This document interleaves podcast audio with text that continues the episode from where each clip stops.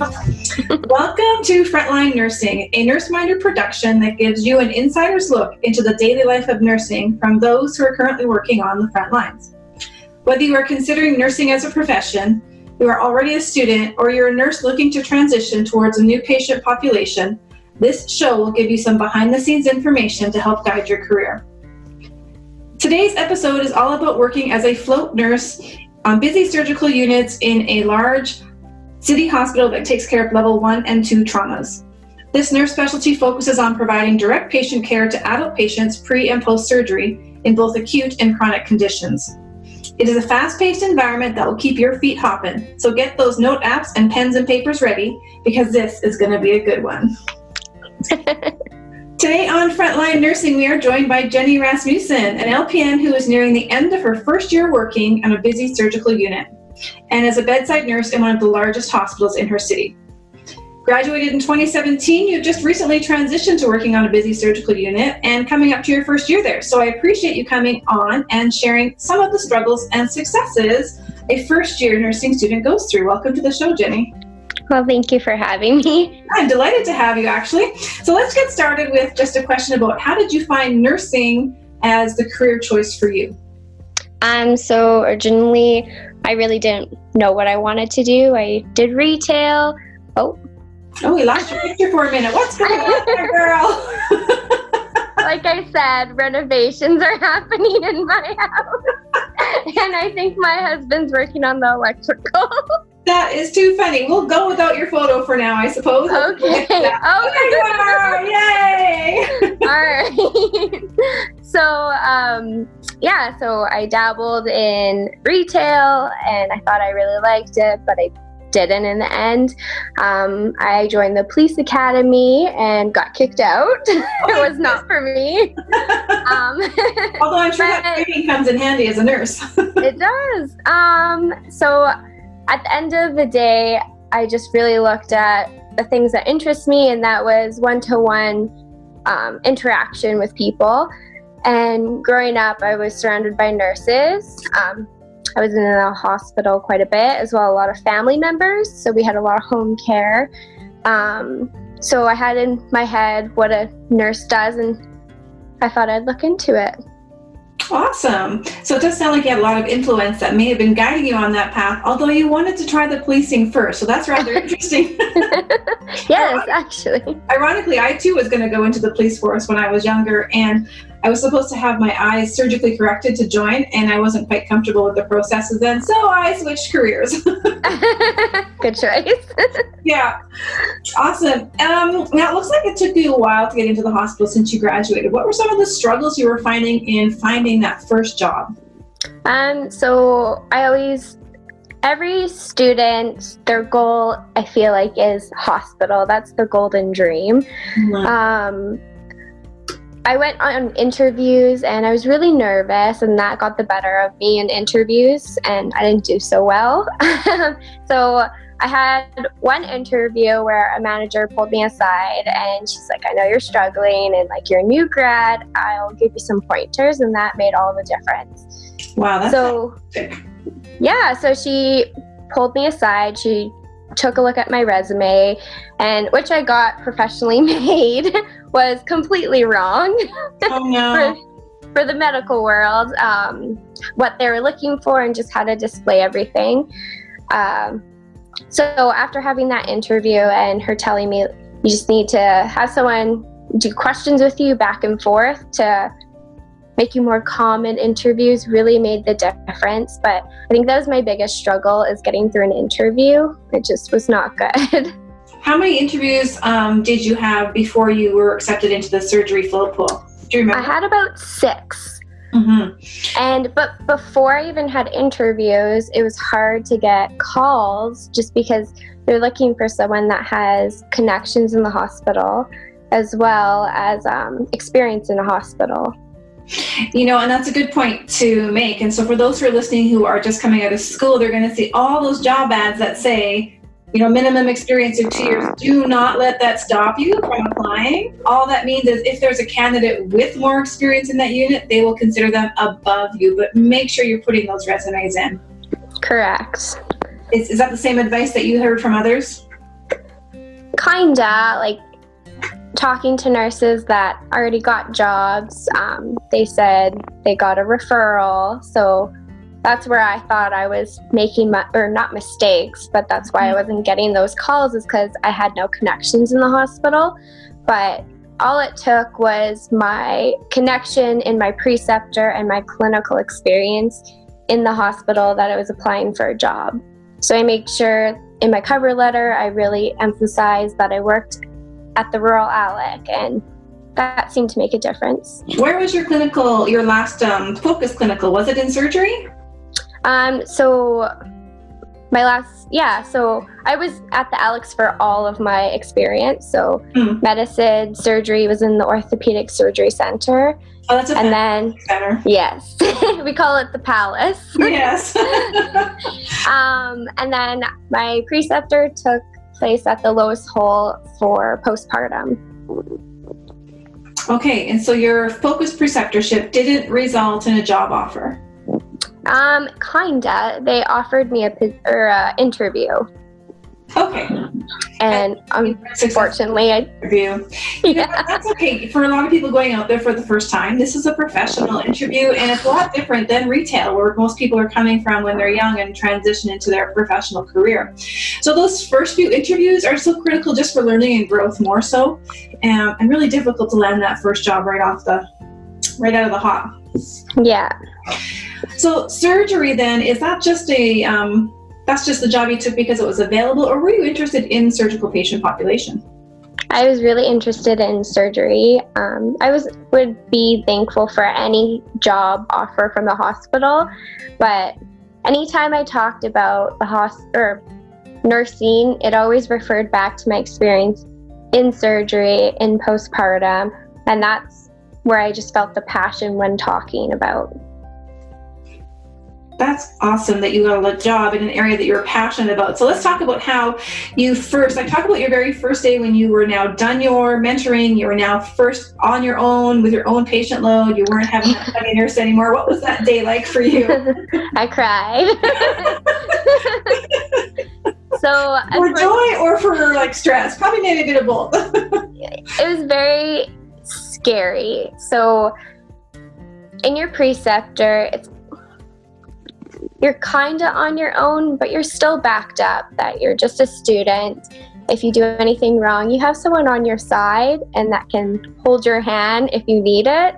Yeah. When you get into the um, medical field and you're now not a student, you're an employee, it's like a whirlwind. It's terrifying. I remember even before my first day during orientation, I like almost question if I'm cut out to be in the hospital because what we learn in school doesn't really prepare us. I feel like we lack a lot of preparedness um, for the real world of nursing before we enter in.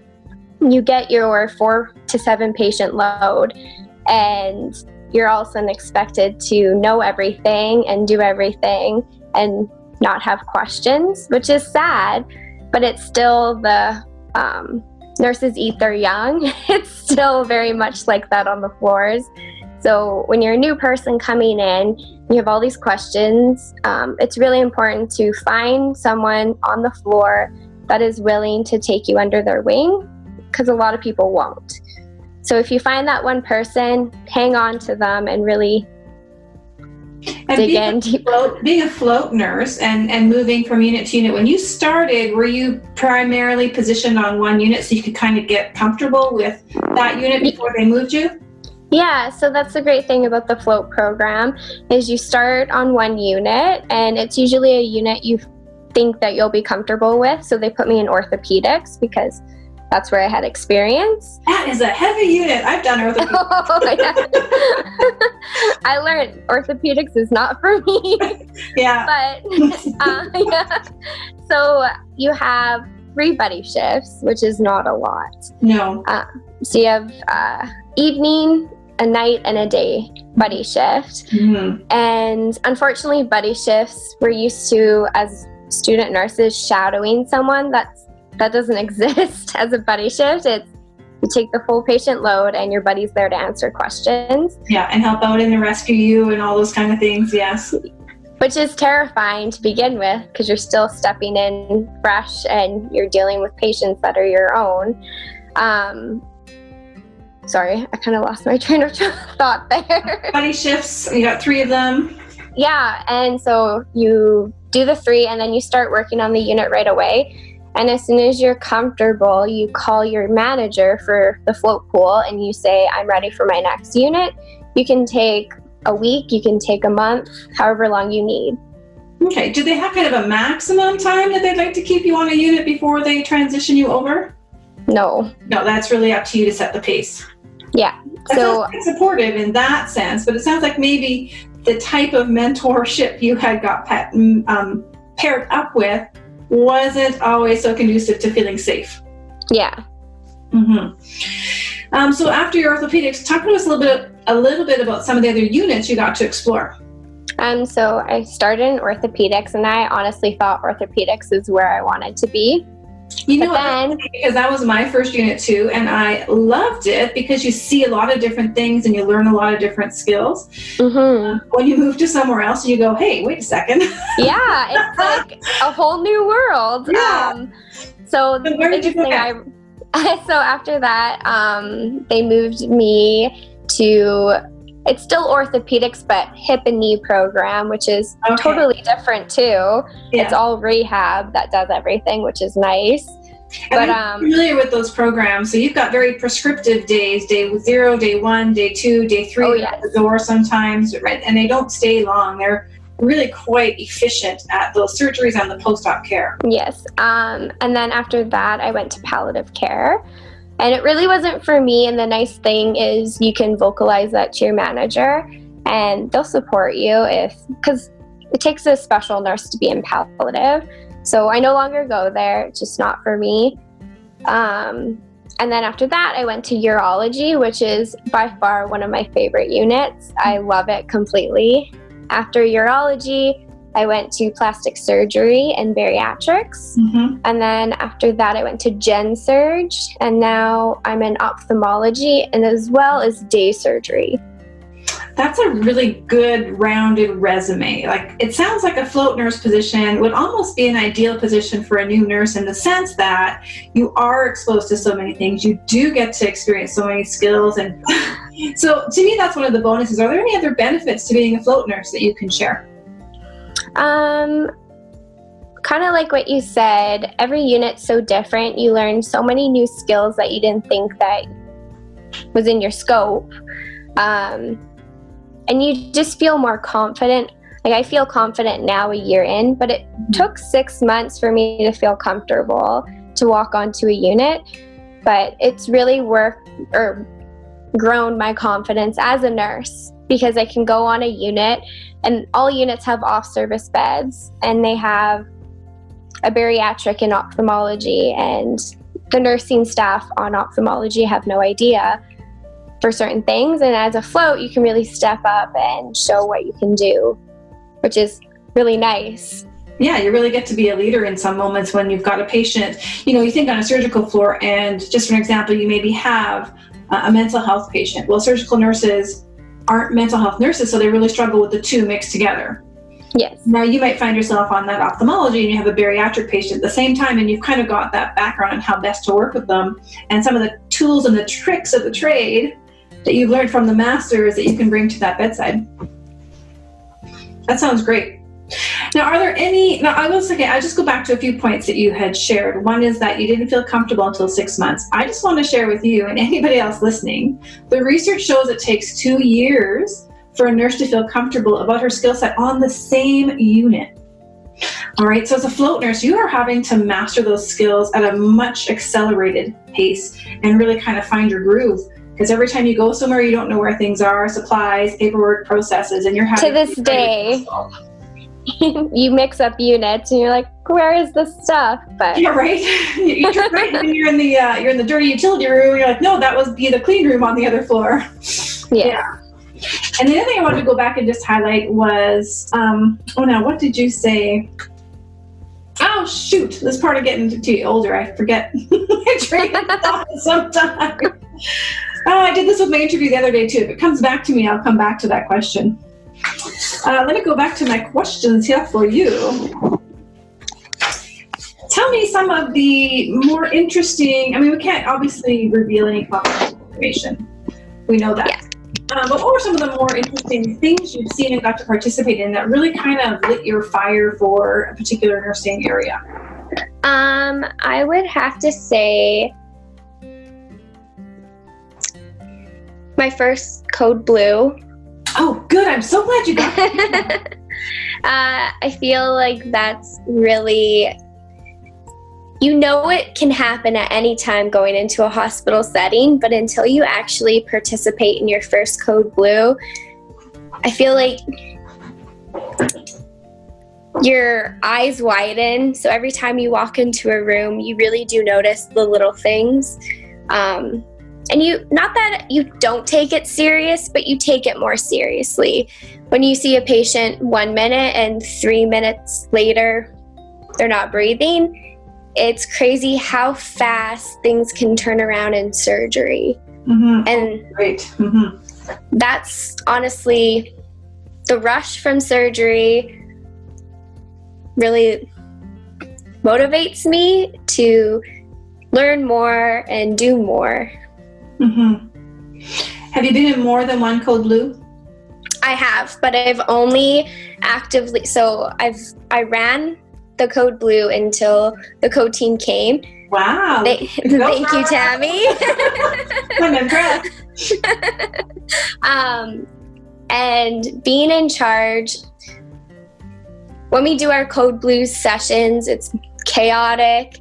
It's very shocking um, how calming it is when the proper leadership gets there. Mm-hmm. And sometimes you really need to yell at everyone, everyone be quiet, because everyone's trying to yell at each other. So it just makes you look at things differently and how to lead differently, and also when to lead. So if you have two people trying to lead, it's not going to happen. So maybe step back and let the other person lead Mm-hmm. is kind of what I learned. Um, the other codes, I was just in the lineup for CPR, but wasn't needed. So, yeah. Okay, okay, yeah. So you know that's I I think that's fantastic. First of all, every time I take a student group out, and it has been probably consistent for the last year and a half that every time we go to the unit, there has been a code blue, either on our orientation day or during our our month on the unit. So they've all been exposed at different levels, and the comfort that comes with seeing the team. You know, it, it does always feel chaotic on a unit. It doesn't even matter how many times it happens. It's just so startling, and there's so many components to move and maneuver while you're waiting for that team that it, it's chaotic and it's stressful. But you're right, when that team hones in on there, and I used to be part of the Code Blue team, so it was just they're in control. They all have a role. They know what needs to be done. So there is really not a lot of dialogue about tasks. It's more just about um, listening and waiting for your cue to do what you need to do by the, the lead. Yes. Third degree. Yeah. So never run away from a code blue. You're in good hands. Get in. Get some pumping action in there. At least that, Yes. Know the physicality and how much it you know you have to work to, to actually Oh my goodness. The, I was in so much pain. I couldn't lift my arms up for two days. We went 40 minutes CPR with three people. It was crazy. wow that is intense But you power through, you don't notice it because not that it's a rush, but the rush during a code just moves through you. And yeah no there really is an adrenaline rush. It's that fight or flight. You're like you didn't fight you stayed to fight. And so the same hormones going through your body. So with just speaking of cpr because that is actually one of the questions students ask a lot. So that was coming later but i'm glad we're addressing it now. Um, have they all been successful your codes that you've been involved in no, I've only had one successful one. um, but so with the Royal Alex, we get a lot of inner city, and um, you see it a lot on the units. And unfortunately, I feel like it does play a big role in how successful our codes are. because if you have someone that's having a PE with a drug overdose, the, the I find combination of the two diagnoses is not really conducive. No, and that's been a common thing that I've come across on the floors that I've worked on. Okay. So, with that not being successful all the time, and we know CPR is not always successful, um, how do you personally deal with the emotions? And the second question to that is um, what about consoling and dealing with either family members or other patients that were in that room when that's happening? Have you had to be part of that? Yeah, so um, when I wasn't a part of a code blue, I cried. When you're not a part of it, you just kind of watch everything. But when you are a part of it, you get a peace in your mind that you guys did everything you could for this patient. And that's that. Like everything was done that you could do, and you fought to keep them alive, but they didn't make it.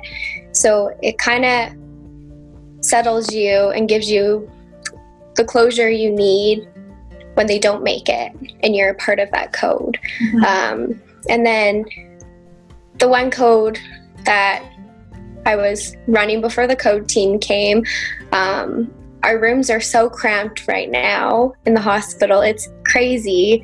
Um, I forgot about the other patient on the other side of the curtain. And when the code team comes, there's no time to move another stretcher out, and no. there's no room. There's no. 30 people in this room, so we pushed him against the wall, closed the curtain, yeah, it's and, like getting the best Grey's Anatomy ever in front of their you know live TV. um, but we got him headphones because it's not a great sound. And someone's getting compressions done is aspirating, and it's a scary thing for someone behind a curtain to listen to. Yeah. So we just keep checking up on them and apologize and see if they're okay. Um, and then after the code happened, we sat with the patient and we're like, Do you have any questions? First of all, before we tried to talk to them. And they just asked, like, did the patient make it? And we're like, unfortunately, no. And he wanted to look on the other side of the bed, but we said, unfortunately, we want to respect. And we'll be transferring the patient out. So yeah, and then our manager took over from there, which was nice. Um, and then the family, that was a really hard thing. I think that's the thing I struggled the most with is when you lose a patient and you have to talk to the family.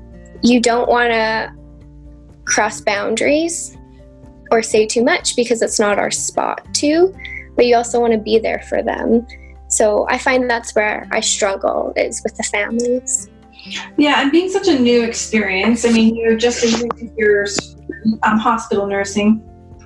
Those things will get easier and you'll find new strategies, but even once you feel comfortable, you'll come across somebody who doesn't respond to your approach. Yes. you're, you're struggling all over again. So good for you for having some positive outcomes and experiences with that. It's I think you've made a good point about when you're involved in it uh, and so I was kind of resonating with that because as a bedside nurse, I never got emotional about codes. And I could just go back and carry on to the next room like it was nothing else. You know, of course, I was um, disappointed, and but it's a hard thing to yeah. But emotionally, I wasn't like crying or anything like that. As an educator, Oh my gosh, my students will tell you I cry every time there's a code after it because I feel like I am their mother and I need to protect them from this. And yet at the same time, I am telling them, come in here and do compressions and do the airway with the RT and get involved. Yeah. Get your hands wet. But when it's all done, I feel like I need to protect their emotional um, impact. And it's such a hard thing for me as an educator to do that. Yeah. I cry more now as a teacher. It's horrible. oh my goodness. Okay, so where can we go to next? Um, do you work typically eights or twelves as a float surgical? I do a mix. Oh, you do a mix, hey? How do you like that? I really like it. I love 12 hours, but sometimes when I'm run down, the eight hours really nice to just peace out at three o'clock and be done for the day. Uh-huh. Mm-hmm. I really yeah. like the um, broad experience you have. So it kind of makes me, when I was in the military, we also had to go to many, many units. So burns and plastic, orthopedics, thoracics, gen- general surgery, all that kind of stuff. And I really value all the knowledge that I gained from those units. So I am kind of thinking a float nurse is a really good idea to start with in a lot of ways. So, what are some of the downsides to being a float nurse that you find? Glad you asked that. so, um, the biggest, not struggle, but it's the whole your schedule's up in the air. You don't know where you're, because you all have your favorite units, any units that you don't like so much. Um, so, like I said, sometimes I get a lot of anxiety when I don't know where I'm going, or they split you eight hours on a unit and four hours on a unit. And it's rough. It's really rough.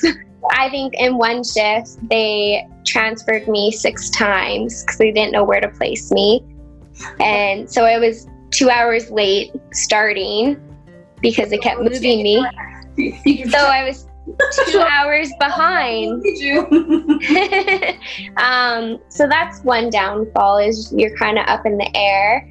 Another one I find your nursing community family you really need that um, and as a float sometimes when you do move around a lot you don't get to establish those um, strong relationships with the staff that work on the unit Mm-hmm. And also, sometimes they treat you like the float. So they give you a crappy assignment. they kind of take advantage of it. So that part does suck. And it took me a while, but um, if you speak up, they'll respect that. But it did take a while for me to speak up. Your voice? Yeah, but the biggest thing was feeling like you do have a place just because you're bouncing around so much. But yeah. Does your float department do any team building activities then to try and build that camaraderie among the float nurses at a minimum, or is it just you show up, you go to work, and you go home? Pretty much. We do have a staff meeting once a month, but making I've not made one yet. yeah. But um. Yeah. Mm-hmm. Yeah. Um. Other than that, like floats kind of stick together, but we're all fighting. I feel like for the unit to notice you and because once a unit really knows you by name, you have an in if you want to pick up a line or a temp position. Uh, so when it comes to those external or internal um, job postings, then you're a little bit more better positioned to maybe slip into that. Yeah. Yeah, and you've had a lot of good insight. That's a really good point. Is that you've already gone to a lot of different floors. You know where you want to work and where you don't want to work. Whereas somebody who's just coming in for the first time, they have no idea what the culture is like there. Yeah, and going in, so um, going into an interview as a float nurse, you'd be like, I worked on your unit. and so when they ask you questions, you kind of know the answers to. Yeah, that's awesome advantage. Yeah. All right, so here's um I have a couple more questions, then we'll do a few Facebook questions. So for those who are listening and are currently in school or maybe they've graduated, um, sorry, that's not the question I want to ask. I'm on the wrong page here. No worries. Let me go to the other side. So for those who are dabbling, sorry, this is the question I have for you. For those who are dabbling with the idea of working in with patients who are pre post op or on a surgical float pool, what are some of the steps you would suggest to them to help prepare them for the job and the tasks? Um, so they're currently in that position or wanting to. So they're considering that maybe surgery is a place they want to go explore. So how could they best prepare themselves to take a surgical nursing job? I would say go back to your books. Um, especially patho. Um, that will be your best friend. That's really, to this day, I still pull out my textbooks and go through my med surge. I still and, have my textbooks from a school and I graduated 2006. all of them. I have all the relevant ones. um, because in your interviews, your panels, it's all um, scenario based questions. That's your whole interview. Mm-hmm. Um, and they ask you a lot about skills, and as well, when you do finally get on the floor, you're expected to know how to do these skills. And like I said, it could be, it hit me in the face really hard, like terrifying doing a PICC dressing in nursing school. We're like, don't even look at a. You don't think about it. Don't touch it. Yeah. Um, so just really brushing up on your skills and surgical procedures and what to expect post-op. And not that I want to make a plug for my NurseMinder videos, but I do have some videos on YouTube that go over PICC dressings and sterile field and some of those skills. So I have watched the PICC dressing one. That's awesome. you know, I just I wanted to make sure people had training on time when they needed it. And I would often get a lot of questions from students. They would text me or they would message me, and I'm like, like I can't answer at 10 o'clock at night and I don't have the resource and the capacity to work 12, 24 hours yeah. a day. So this was just so much easier for me to answer a ton of questions and just say, hey, have you watched the video? Because that's going to give you everything you need. That's perfect. Um, as well as when you're actually on the floor, I forgot to mention, we have clinical nurse instructors mm-hmm. and educators, sorry. They are your lifesaver because a lot of the time, as a new nurse, you will have to do something that you've never done, that you don't know how to do, and you ask around, no one can help you because everyone else is crashing. Yeah. And you can call your clinical nurse educator and they'll come down to the floor and they'll walk you step by step for anything. If you have a question about a med, if you're concerned about your patient, mm-hmm. if you need to do a skill that you've never done. So it's really nice and always use it. Absolutely. That's a great point. Um, and of course, if they're if they're not able to come, then you've always got your is it Potter and Perry they have on the unit now? I can't remember, but they've got the textbook with all the skills you learned in school. So those are books you never want to sell people. So the nice thing too is a lot of units they laminated any skills that you do on. So wound vacs is on orthopedics and um, plastic surgery, mm-hmm. and it does step by step all of your stuff highlighted and that's amazing um, for PICC lines on the unit and it's all hanging in the med room and you just grab the booklet you need for the task yeah it's fantastic that's good that they've made those quick quick uh, resources for you yeah okay my last question is for those who are struggling to find their fit and maybe their nursing home which um, you've kind of found many places you like what advice can you give them to help them navigate the opportunities in the profession um, so, the main thing I want to say is go for anything because you really don't know what you'll like until you try it. And if you feel like you're not satisfied at the end of the day, keep looking for something. Um, when you get in somewhere, it's just experience that you're gaining. So, it's a win win for you. Hmm. Um, I think I covered it. Did I cover it? Okay. Uh, I think that's important to take whatever comes your way at first because it is really challenging right now. When you first started nursing, if you go back to when you entered the school, did you have an idea of what kind of nurse you thought you wanted to be at that time? Um, so that's funny actually. So I thought maybe I wanted to go work at the Remand because I went to the police academy. I still found it fascinating working with criminals, but um, when I went to my preceptor, so in school, I was like, I want nothing to do with maternity, no pediatrics. It's not my jam.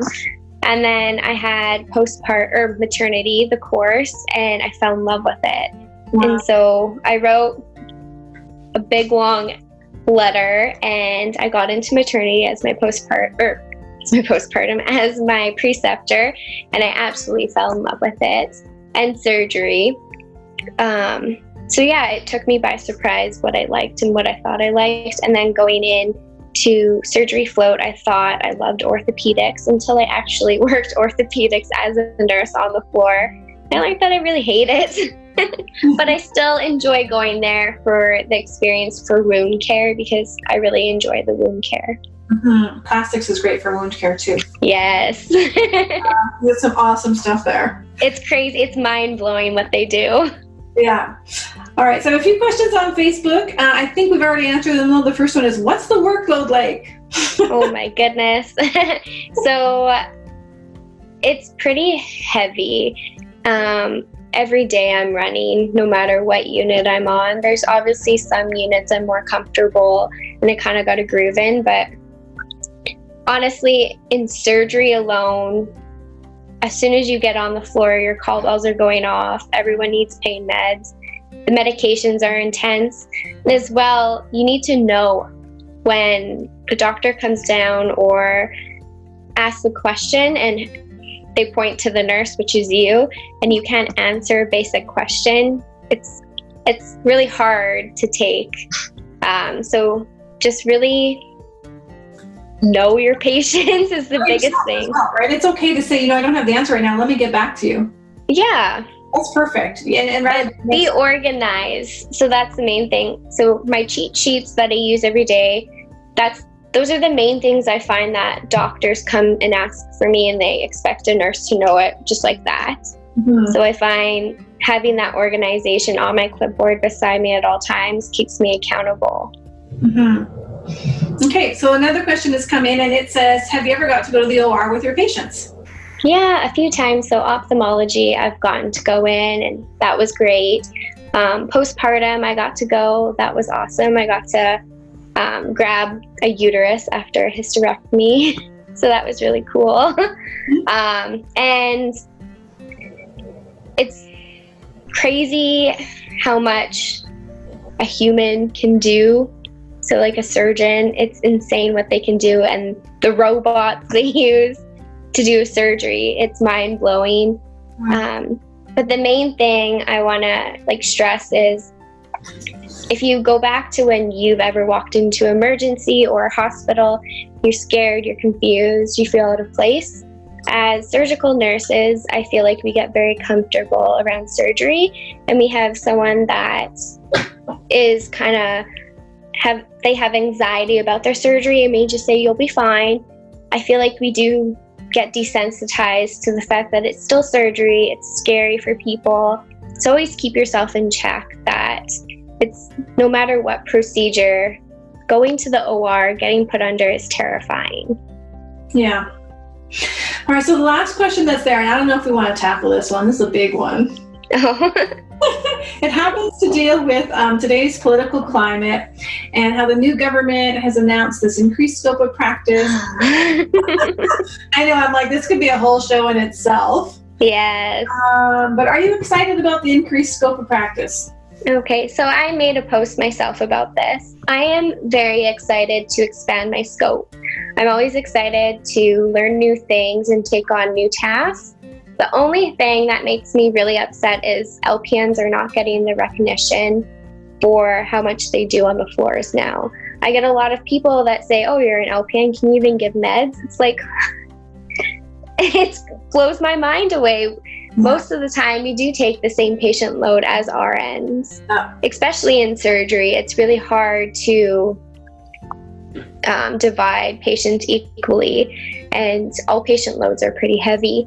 But um, I just, I hope that with an increase of scope, we also get recognition in maybe an increase in pay. But now that there's going to be a wage increase, uh, it kind of kills me and it kind of makes me not want to accept new scopes until we get a pay increase. It's kind of selfish for me, but I work hard and I run. And so to add more to my scope and not really get recognized, as well as have such a huge gap between LPNs and RNs, kind of makes me upset. Yeah, no, I totally understand that, and a lot of people would um, share your sentiments for sure about that wage discrepancy. And we are in such a um, tough political time that it's really not going to help to heal any of those wounds that people will be experiencing as this progresses forward. So let's save the political stuff maybe for another podcast. yes, I think so. Well, I want to thank you for joining us today on Frontline Nursing, Jenny. It's been a pleasure talking with you. Yes, it was a pleasure. Thank you for having me. Yeah, so um, Thank all. you for listening to Frontline Nursing. Join us at nurseminder.com. Click on the link Frontline Nursing and become a member of our tribe. You'll find access to all the video recordings and be sure to listen to After the Recording with Jenny as we go over her organizational plans for a variety of different units. And don't forget the downloads.